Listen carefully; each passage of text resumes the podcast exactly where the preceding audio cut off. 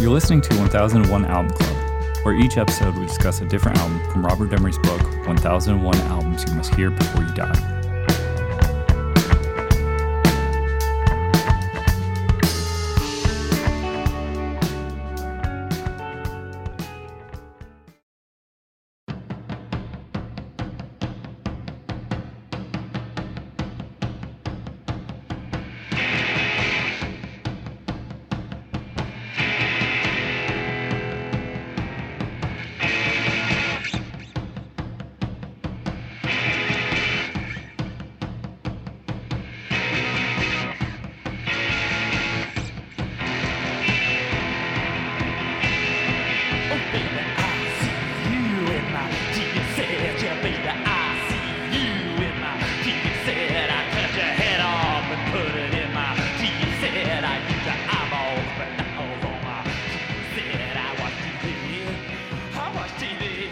For this episode, we'll be talking about the Cramps songs the Lord taught us.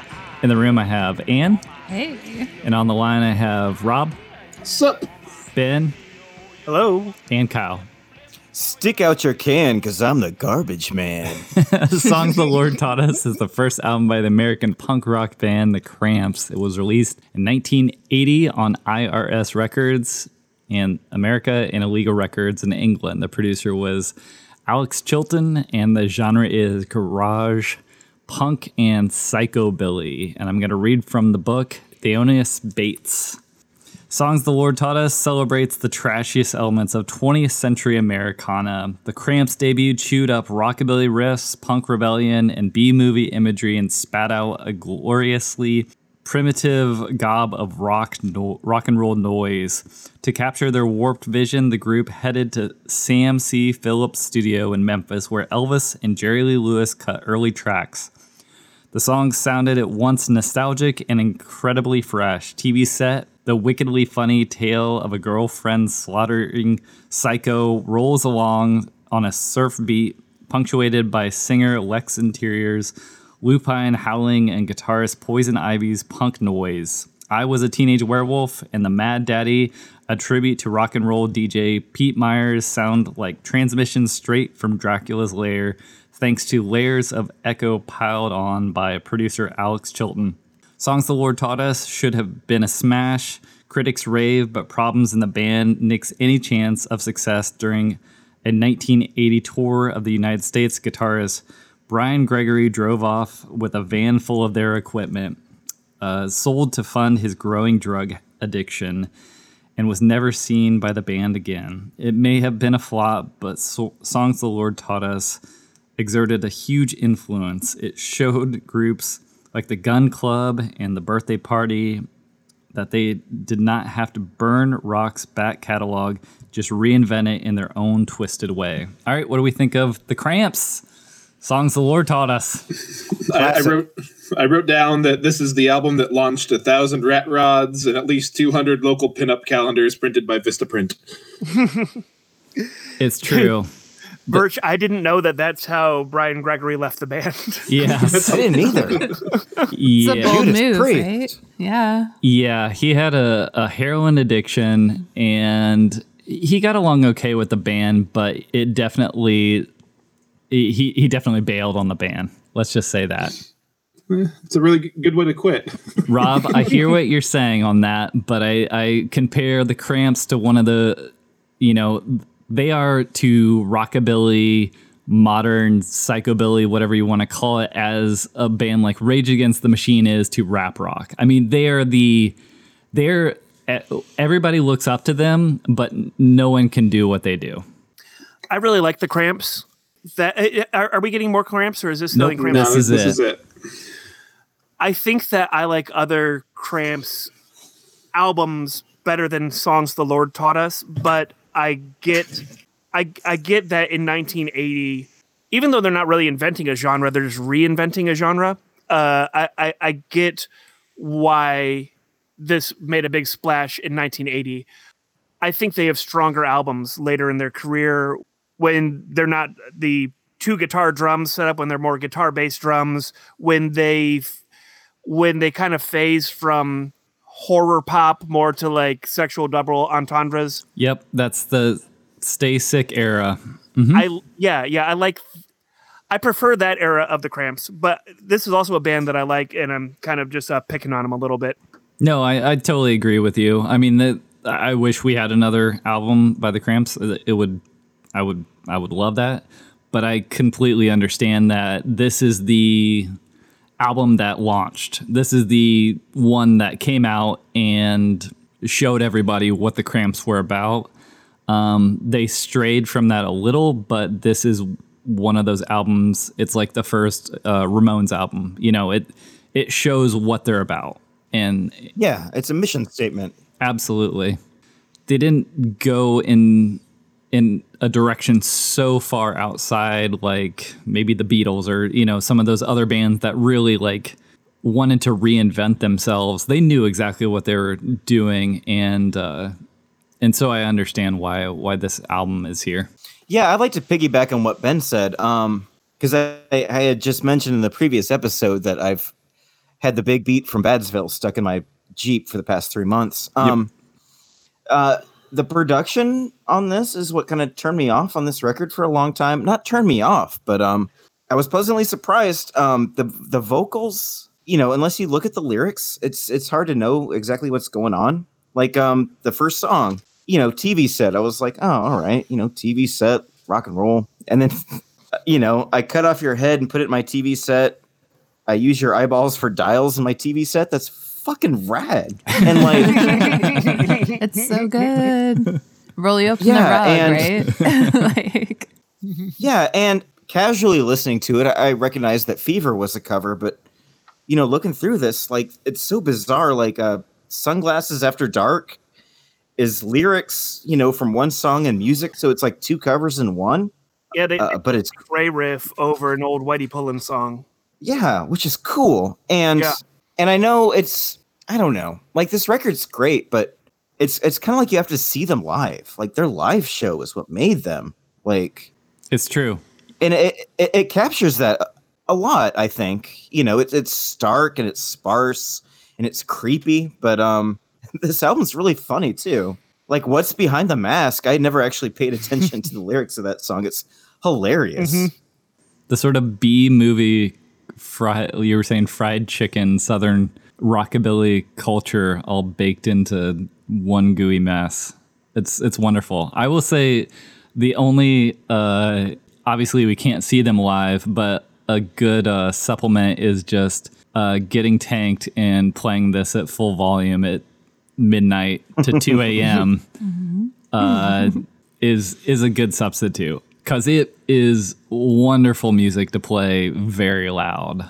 Um, It it it really uh, I don't know I don't know what there is. There's an energy. There's a primal energy that I think the Cramps really hone in on uh, for a lot of their songs, and it, it, it cranking it up just this feels really good.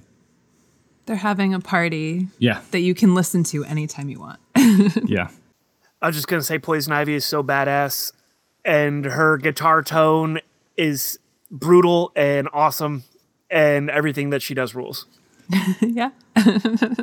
Yeah, I it- when I first What started, a power couple! absolutely amazing power couple. Love it. speaking of power couple somebody's got to mention that uh Ann and Birch's first cat together is, is Lux Interior. That's right. Yeah. Little Lux. yep. Fan. Big fan of the Cramps. God damn. This band. I'll stay here and talk until two in the morning about this band. Rob, what do you have to say? We haven't heard much from you. couple of things. Um, first, just a little history about them. Like they met Southern California because they loved record collecting, and then they uh, they moved from there to Akron, Ohio, in 1975. So the Cramps were active in the same town as Devo at the Yep. exact same time they were there, which I thought was freaking cool, and I did not know that. And then they landed in New York City. Yeah, man, I would have absolutely seen that shit. Um, then they landed in New York City and uh, you know hit CBGB, and that was uh that was that. Um, I like. I, I I really like this record. Um, I like Alex Chilton's production value. I think it's a little front loaded. I think the majority of the songs that I'm super into are on the first half, and the second half is not quite as uh, strong. In, in my most humble of opinions, and uh, as far as like covers of Fever are concerned, I only recognize Dick Dale's, so that, that gets pushed aside. I'm sorry. I I love I love the things that are happening in my ears right now, though. It's, it's very good. I, but I do have the problem and the association with the rat rod culture in this, and like those, they're they're intertwined, and it's not their fault. Yeah, But No. man, that's a it's that's, un- that's a it's a subculture I just don't get. I don't Yeah. get it. it's an unfortunate uh, idea that that uh, sort of something they create. I mean, it's so it speaks to how innovative and how you know they could bring something back and it spawns so many others. But at the same time, it yeah, you're right. It does devolve into something that I I don't identify necessarily as the same sort of a genre that the Cramps were were going for. Plus, they're one of a kind. I mean, Lux, who's uh, six three in heels and writhing around on the ground, sometimes in black underwear, sometimes and uh, pants that are barely staying on. I mean, with his hair frizzed out and wearing, he's doing drag, you know, and this is something that the the modern sort of uh, uh, rat rod culture is. uh, I mean, I, I don't think they would completely dismiss. No, I dismiss. Not really interested in gender subversion, But, right? yeah. per se.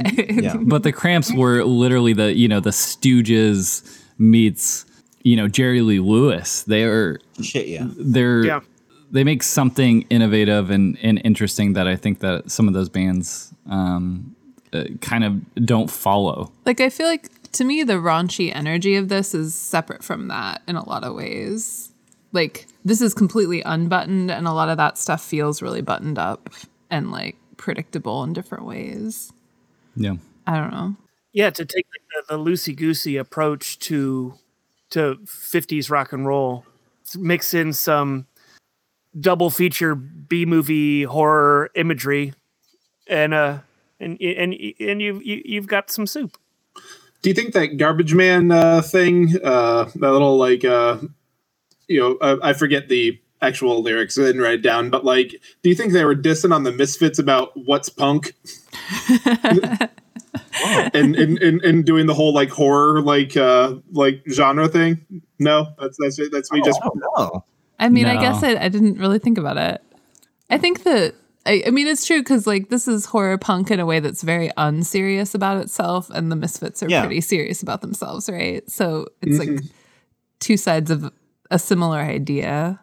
And I love the Misfits, but I probably prefer this, right? Yeah. Like I feel like yeah i have to it's more fun. Yeah, I I think that the that whole element comes in just with their.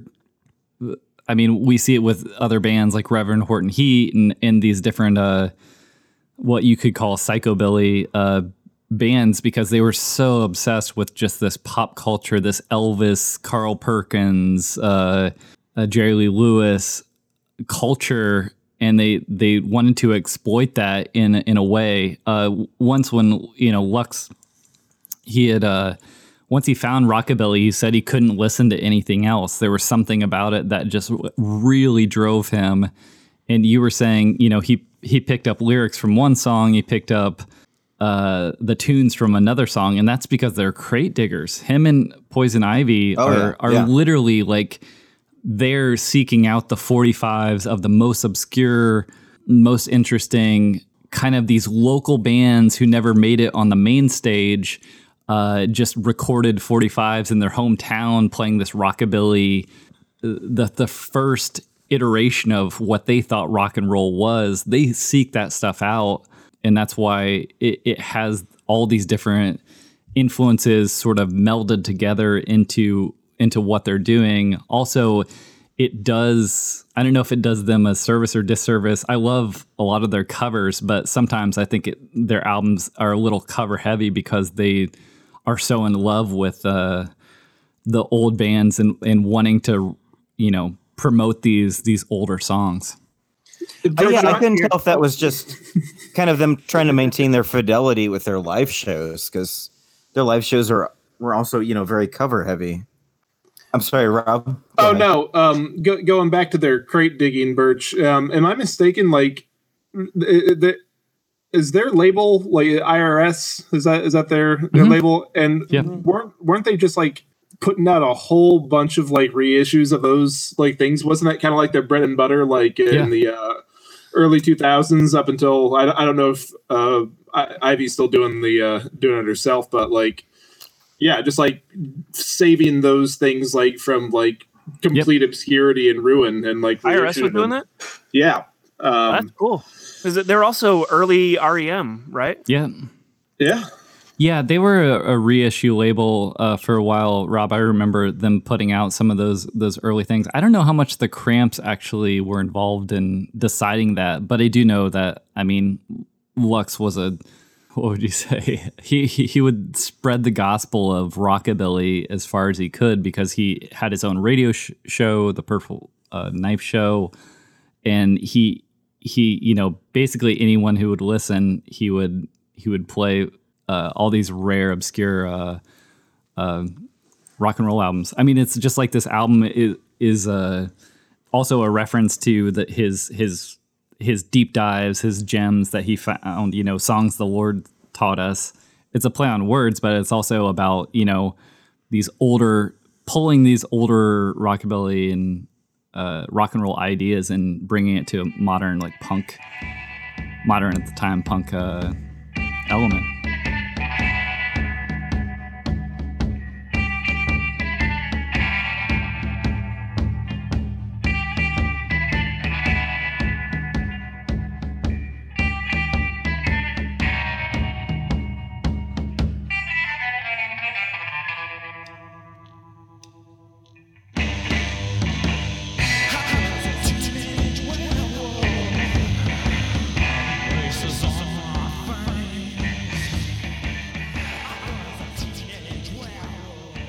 I think it's really cool that in 1980 they're doing a, a, a Sonics cover because I have a feeling that that Sonics were in a household name in the 80s. Uh, I'm imagining that any national recognition that the Sonics were getting was probably coming on the heels of some of those Rhinos releases from the 90s, you know?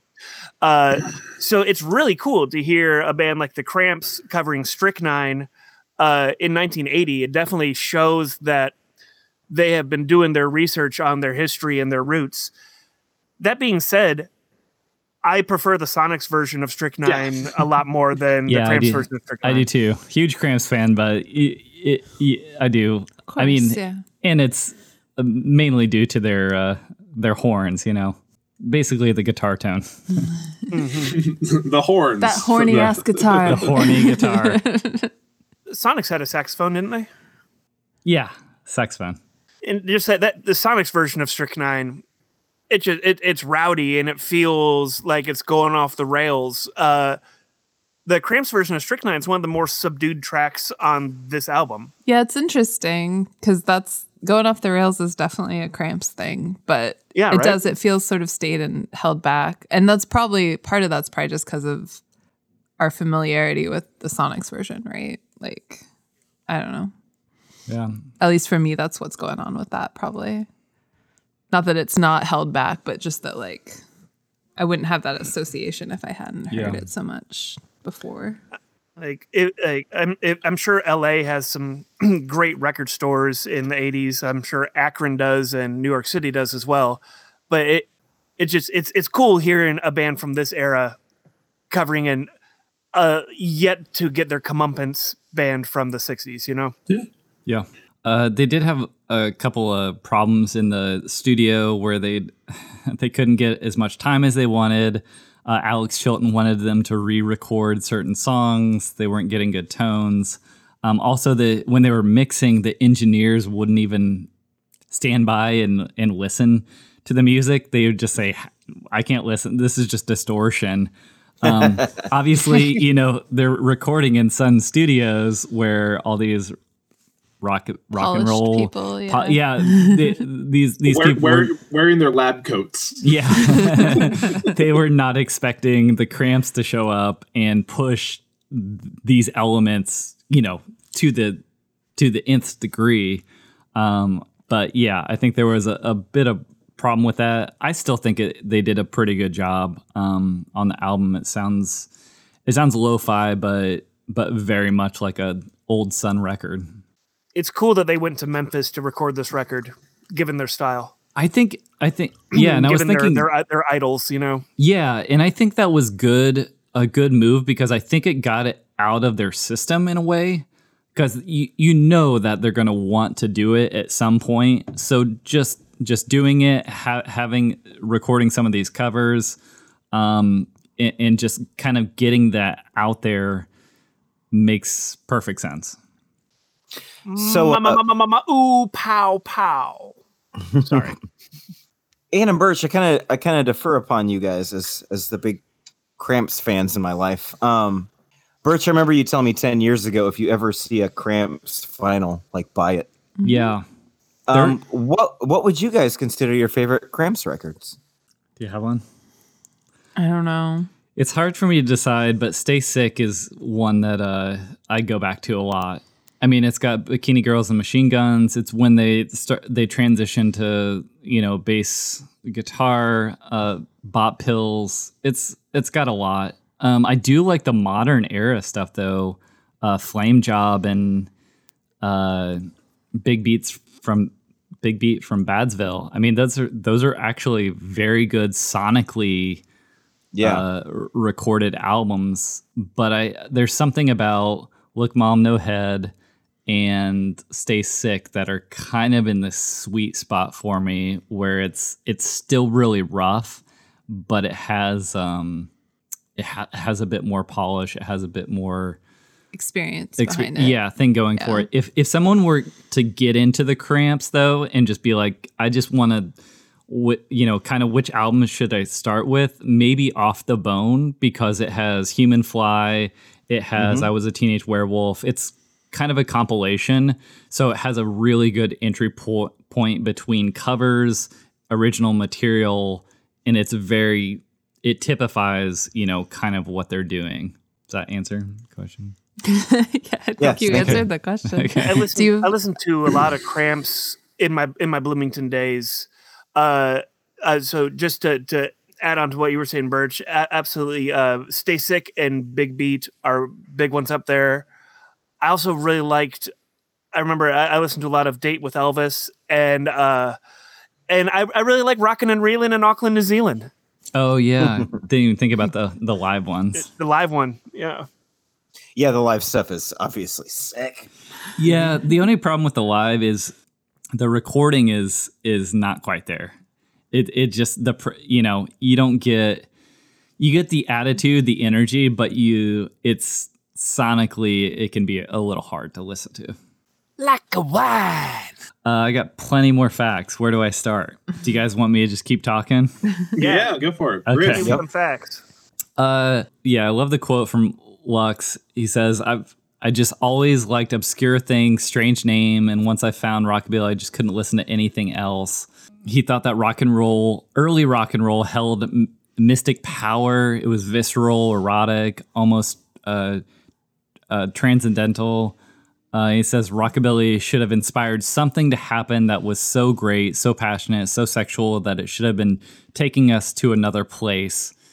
Um, so he was a, I mean, He's a big boner for this. yeah, stuff. Yeah. advocate for it. um, yeah, it, and first when I heard uh, Poison Ivy's guitar playing, I kind of perked up my ears. You know, early on when I was listening to the Cramps, I thought, "What is going on?" She is not a good guitar player. And then I listened more and more and more, and it's such an interesting way of playing guitar that I I I couldn't believe after a while I I was like I would rather hear this guitar playing over someone that is just noodling endlessly Eric Clapton style. Uh, Sure. It's it's something about it that really stuck with me that I started to appreciate um, her guitar playing and the sort of demeanor between her and, and Lux. She's sort of this ice cold uh, queen, and he's this rowdy, uh, wriggling, sweaty guy that's bouncing around the stage. It's great. her her guitar playing like uh, like re- regardless of what her technical skill level might be her guitar playing just oozes confidence and like bravado you know she just she she just just slinging she just slinging on stage you know Yeah. Yeah, and I love the mythology of this band. Like I was reading an NPR write up on Poison Ivy, and I found out that she met Lux uh, hitchhiking. Yeah. which is so cool. Like, late awesome. seventies, she's just hitching a ride, and Lux Interior pulls up, and you want to start a horror rockabilly band? All right, Daddy-O. it's so cool. It's, It's like a Lady Gaga cool. video. Yeah. Yeah. Yeah, they definitely have said that, you know, they would be a mess without each other. They, you know, finding like-minded people um to do their weird art, you know, and music is is really influential in in, in their life and really kept them going too. It, I mean, it would be really hard to to be in a to, to be so free sort of on stage and uh, without having other members that are completely on board and supportive. Uh, I do want to mention their 1978 concert for the California State Mental Hospital in Napa. Here we go. Here we go. So it's a great YouTube video, guys. absolutely, Check it out. yeah. So in June of 78, they packed up their gear, drove 3,000 miles across the country from the home in New York City to the Napa State Mental Hospital, uh, where they agreed to play a free gig for the inmates. Uh, it's all recorded. You can, yeah, I'm sure you can find it on YouTube or someplace else. Uh, but it's gone down as rock and roll history as one of the weirdest ever staged uh, events. And then I love Lux when he gets there and he says, "Some somebody told me that you people are crazy, but I'm not so sure that's about that." He says, "You look, you seem all right to me," and they uh, they get into it, and it's a it's an it's a great show. So Yeah. they, they got that gig before having a debut album Yeah, absolutely. cool. Yeah, That's cool. 1978. I I was surprised by that too. They had done a lot of things, um, had uh, seven inches and and some other material, but they were around for a while, and it it took a while to get this this album going. Man, I, I know the Cramps wear their influences on their sleeve, but uh, we were just listening to the track "I'm Cramped," and that's just psychotic reaction, isn't it? Dang, dang, dang, dang, dang, dang, dang, dang, dang, dang, dang. Yeah. Which I think actually Cramps might cover psychotic reaction on a later album. they got a lot of they got some riffs that are similar to some riffs. They get, they, they, they get some mileage out of that garage rock. Did you guys look up what Christgau thought of this record? No, I didn't. Tell us what I Chris wanted to Gal hear thought of this record. Rob. Yeah. Okay. Yeah. So uh, his review from 1980, from the time they stormed a jaded and hence novelty-hungry CBGB two or three years ago, they've been a joke that wears thin before it's over. TV set and Garbage Man and a couple of others are everything they're supposed to be, archetypically rockin', outrageously funny. But when the songs are neither or even only the band's inability to sing, play, produce, or prance around your living room detracts significantly from your pleasure, then you stop listening altogether. B minus. B minus. Classic minus. Love it. What a wiener. Classic All right. Christ I think that's uh, that's pretty accurate, actually. It's, I I mean, it's it's harsh, but I, yeah, I partially agree. I don't know. I don't know though. It's it's not easy to bottle a party and put it into a music. It's true. It's hard to. unless you're the B52s. yeah, well, but Or- but anytime or I Andrew sure, but like when that happens, it's very excellent. It's lightning inside of a bottle, you know? Like that's great. I think it's uh, something about this band. It's hard to quantify just how off the rails it it, it actually is. I mean, it's. I mean, we're listening to tear this place up. I mean, and it's you can you can hear it on the record, but geez, it, it's it's like trying to pers- trying to grab a hold of, of the style of the Cramps is like impossible. You you can be like, yeah, it's just crappy uh, uh, Elvis or whatever rockabilly band you want to say, but they're beyond that. I don't know. Agree to disagree, Christgau. Is that what you're saying? Sure. Yeah, I remember the first time I heard of the Cramps. It was uh, the mid '90s when I was in high school. Uh, Rob, it was Chris Jenkins. Mm-hmm. He had an issue of I think Maximum Rock and Roll, maybe, and there was a write up of the Cramps, and it was like Lux Interior, deep throat of the microphone. We were like, "What? That's so scandalous!" it is scandalous. Everyone should watch Yeah. it. Yeah, that's so a- I mean, that was that was my first.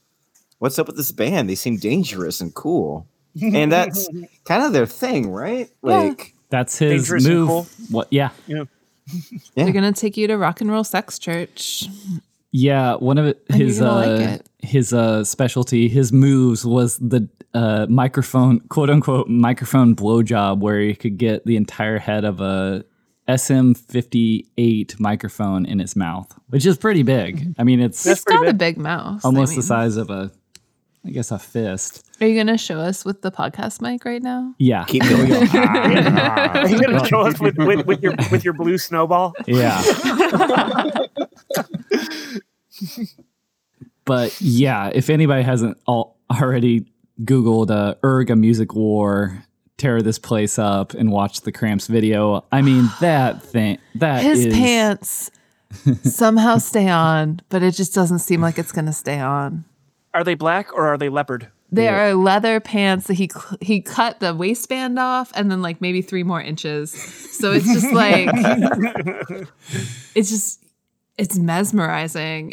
you just keep waiting. You shiver with anticipation. exactly. it no, is- it's it's perfect. It is the as, performance is so good. yeah, it's as low as you could possibly get on someone's body without being uh, without showing the naughty bits. And There has to be some tape going on in there. it's- all I can say. And it's unbelievable the way they ramp up and uh, get crazy with the crowd. It's it's one of the most striking uh, videos you'll, you'll see of a performance.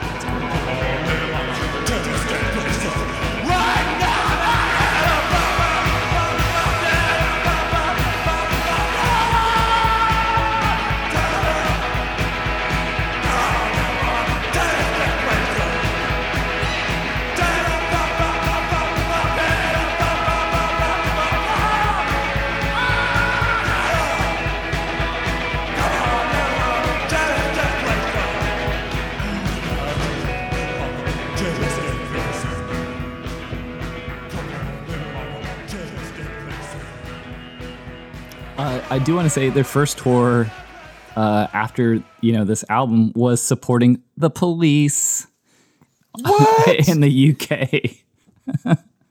so I'd love to see Sting and Lux uh, just uh, Those seem like real conflicting types of sexual energy. Is that why they're? I mean, it seems like conflicting types of a fan base as well. does that mean that Urgh! A Music War was recorded like at the like that was just the show that they were both playing? No, I Or no, no, different Okay. shows, No. but but yeah, thank same you, Kyle. same era. No, Rob. I hate you. absolutely not. Birch, Birch and Ann, you're you're like you're my spooky friends. Uh-huh. Is there Thanks. Thanks. Recognize. is, is, is They give out full size candy bars at Halloween. That's how Every- spooky they that's how spooky. It's true.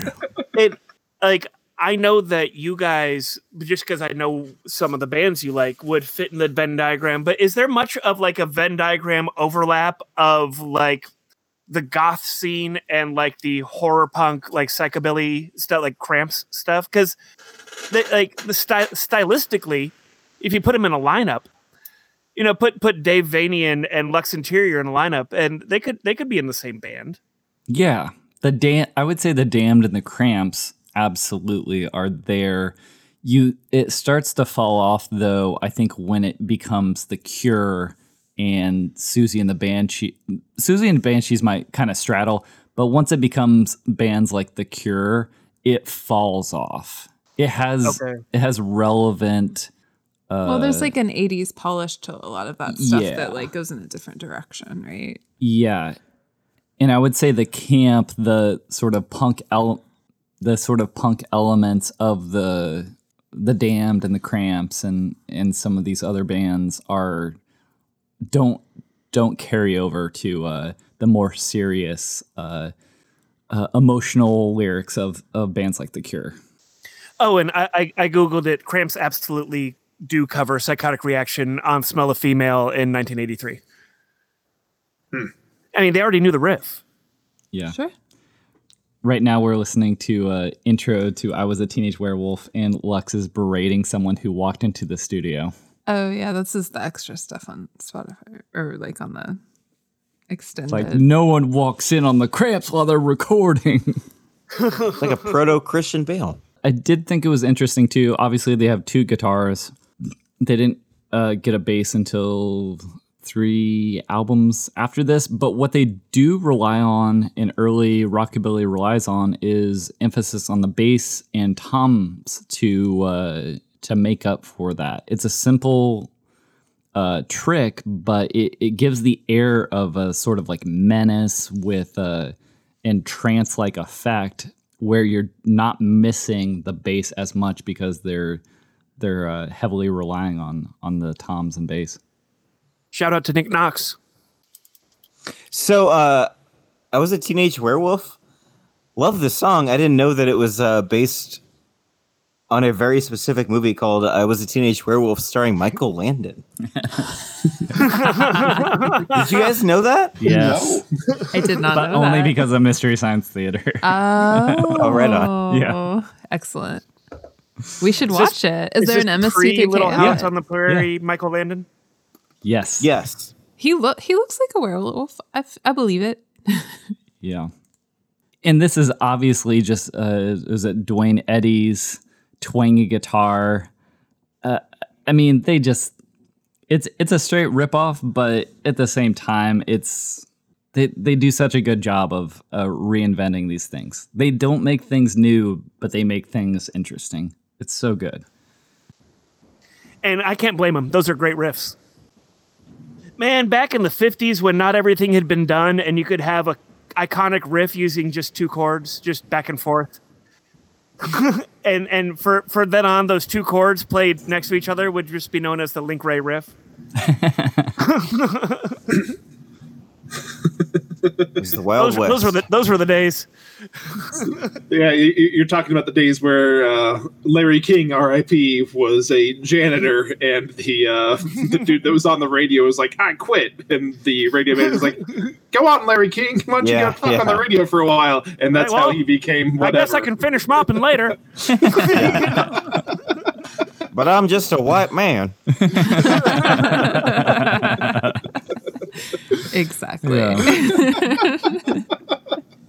Poison Ivy and Lux were obsessed with early rock and roll, all the contemporaries, artifacts, lowbrow culture, B movies, sexploitation flicks, serial killers, pinup girls, type of comic books that represent a contributing factor of juvenile delinquency.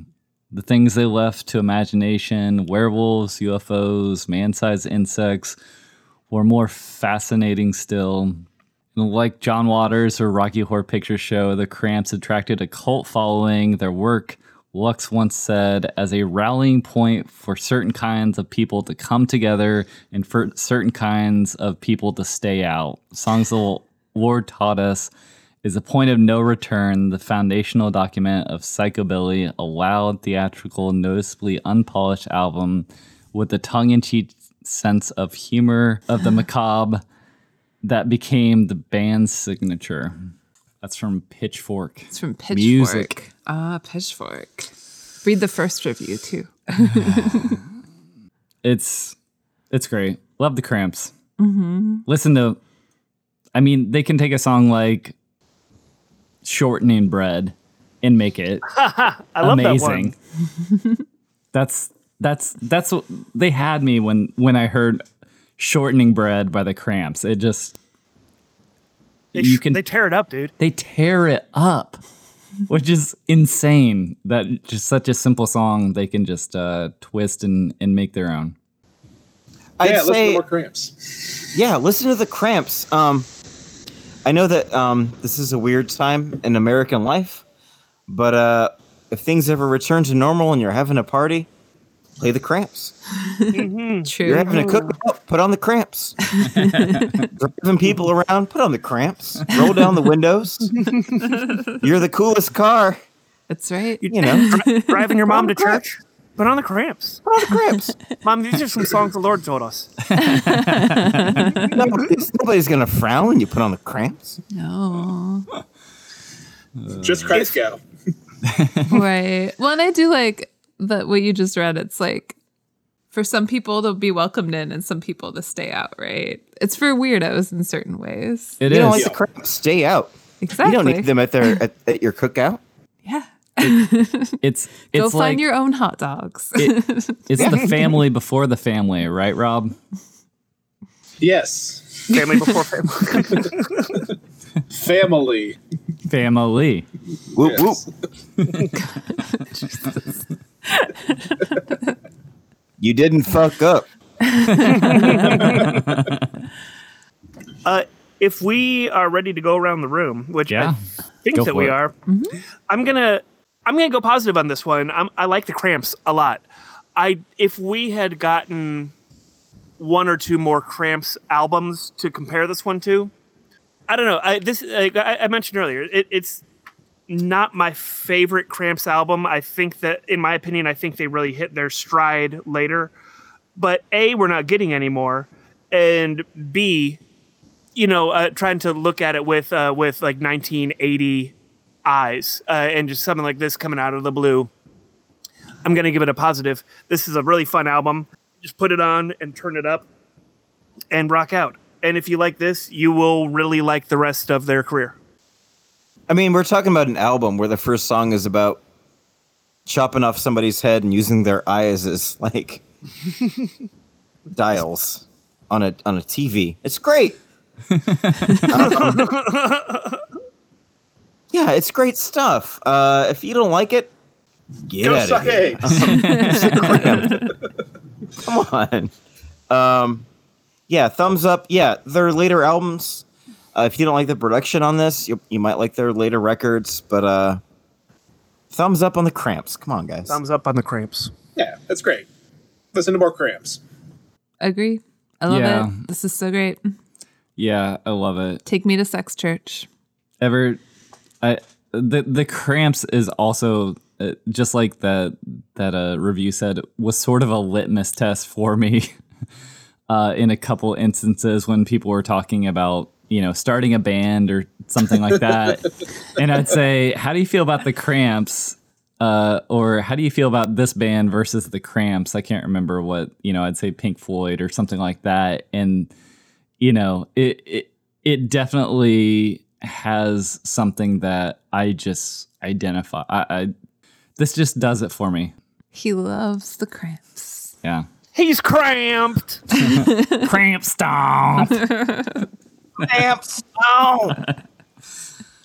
All right, next time we'll be talking about dead Kennedys, fresh fruit for rotting vegetables. Fuck yes, we will. All right, thanks y'all.